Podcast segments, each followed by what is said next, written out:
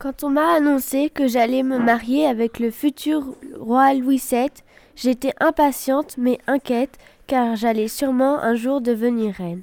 Moi qui aime tant les fêtes et lui qui pense tant à la religion. Je me rappelle encore ce jour où mon père m'a annoncé que j'allais me marier avec l'héritier du trône de France. Louis VII est bien différent de moi. Toute mon enfance, j'ai appris à aimer la musique et les troubadours.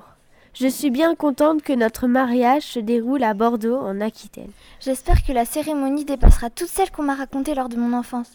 J'ai demandé à ce qu'on invite de nombreux troubadours. J'aime tant leur musique et les histoires qu'ils racontent. J'apprends de l'ennui que je pourrais ressentir avec cet homme qui aurait dû devenir moine.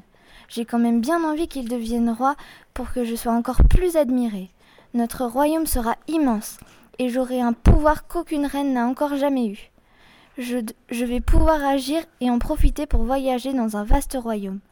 Lorsque Dieu le décidera, nous en serons les souverains.